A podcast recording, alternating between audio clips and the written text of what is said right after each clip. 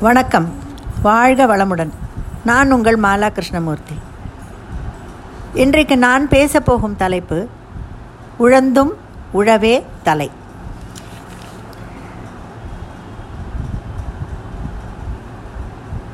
சுழன்று ஏர் பின்னது உலகம் அதனால் உழந்தும் உழவே தலை. இதுதான் அந்த திருக்குறள். உழவுக்கும் தொழிலுக்கும் வந்தனை செய்வோம். வீணில் உண்டு கழிப்போரை நிந்தனை செய்வோம். உழவு தொழிலால் உண்டாகும் உடல் வருத்தம். நோக்கி வேறு தொழில்களை செய்து திரிந்தாலும் உலகத்தார் எல்லோரும் உயிர் வாழ்க்கைக்கு இன்றியமையாத உணவின் பொருட்டு உழவரிடமே செல்ல வேண்டியிருப்பதால் ஏர் தொழிலின் வழிபட்டவரை. ஆதலால் எவ்வளவு துன்பப்பட்டாலும் உழவு தொழிலே உலகில் தலையானதாகும். உழுதுண்டு வாழ்வாரே வாழ்வார். மற்ற எல்லாம் தொழுதுண்டு பின் செல்பவர். இது இன்னொரு திருக்குறள். எல்லோரும் உண்ணுமாறு உழவு தொழிலை செய்து அதனால் தாமும் உண்டு வாழ்பவரே உரிமையுடன் வாழ்பவராவார். மற்றவரெல்லாம் பிறரை வணங்கி அதனால் உண்டு அவர் பின் செல்லும் அடிமைகளே. விவசாயி விவசாயி கடவுளெனும் முதலாளி கண்டெடுத்த தொழிலாளி விவசாயி விவசாயி. கடவுளே கண்டெடுத்த தொழிலாளி தாங்க இந்த விவசாயி என்பவர்.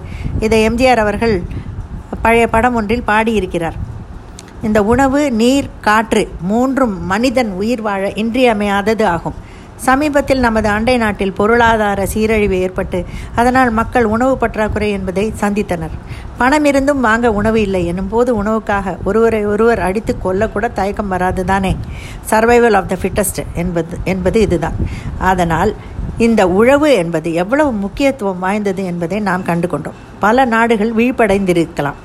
மனிதனால் அடிப்படையில் எதையுமே புதிதாக படைக்க முடியாது என்பதை புரிந்து கொண்ட பின் தனது ஒவ்வொரு தேவைக்கும் இயற்கையை நேரடியாகவும் மறைமுகமாகவும் சார்ந்திருப்பதை உணர்கிறோம். இதன் தொடர்ச்சியாக மனிதன் உட்பட ஒவ்வொரு உயிரினமும் பிற உயிரினங்களுடன் கொண்டுள்ள உயிரியல் தொடர்புகளை அடிப்படையாக கொண்டு சமூக வாழ்க்கையில் தங்களுக்கு ஏற்படும் பிரச்சனைகளுக்கான தீர்வை காண்கின்றன. குறிப்பாக இயற்கை சார்ந்த வானியல் உணவு முறை மருத்துவம் வேளாண்மை வாழ்வியல் கலைகள் அறிவியல் முறைகள் என்றவாறு பட்டியல்கள் நீள்கின்றன. இதில் வேளாண்மை என்பது மிகவும் இன்றியமையாதது. மாட்டுப் பொங்கலாகிய உழவர் திருநாளில் உழவர்களின் நண்பர் நண்பனாகிய ஆவினங்களுக்கும் காளைகளுக்கும் சிறப்பு பூஜைகளும் வழிபாடுகளும் விமரிசையாக நடைபெறும். உழவர் சந்தை என்று ஒன்று ஒன்று உண்டு.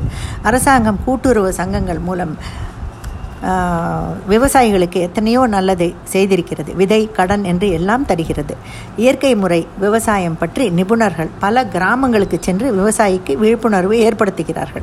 உரம் யூரியா பூச்சிக்கொல்லி போன்றவற்றால் நிலமும் பயிரும் எவ்விதம் பாதிக்கின்றன என்பதை தகுந்த ஆதாரங்களுடன் சொல்லித் தருகிறார்கள். இயற்கை முறையிலேயே விளைச்சல் தராத நிலத்தையும் விளைச்சல் தரத்தக்கதாக மாற்ற முடியும் லாபமும் பெற முடியும் என்று சொல்லித் தருகிறார்கள். தமிழ்நாடு இயற்கை உழவர் இயக்கம் என்ற அமைப்பை சேர்ந்த ஆர்வலர்கள் சுனாமியால் பாதிக்கப்பட்ட விளைநிலங்களை மீட்டு விவசாயத்திற்கு உகந்ததாக மாற்றி கொடுத்திருக்கிறார்கள். கஜா புயலால் பாதிக்கப்பட்ட கடலூர் நாகப்பட்டினம் போன்ற பகுதிகளில் உள் பகுதிகளில் உள்ள விவசாய நிலங்களையும் மீட்டெடுத்து அவற்றையும் பயன்பாட்டுக்கு உகந்த உகந்ததாக மாற்றியிருக்கிறார்கள். பொன் விளையும் பூமி நமது பாரத நாடு. ஜெய் ஜவான் ஜெய் கிசான் என்பார்கள். வயிற்றை நிரப்பும் விவசாயி சேற்றில் காலை வைத்தால்தான் நாம் சோற்றில் காலை கை வைக்க முடியும். ஜவான்களுக்கு கூட சாப்பாடு வயிற்றில் போட்டால்தான் நாட்டை காக்க பலம் இருக்கும். இதிலிருந்தே விவசாயியின் பங்கு எவ்வளவு என்பது நமக்கு புரியும். அதனால்தான் தமிழகத்தின் முக்கியமான பண்டிகையாக பொங்கல் விளங்குகிறது.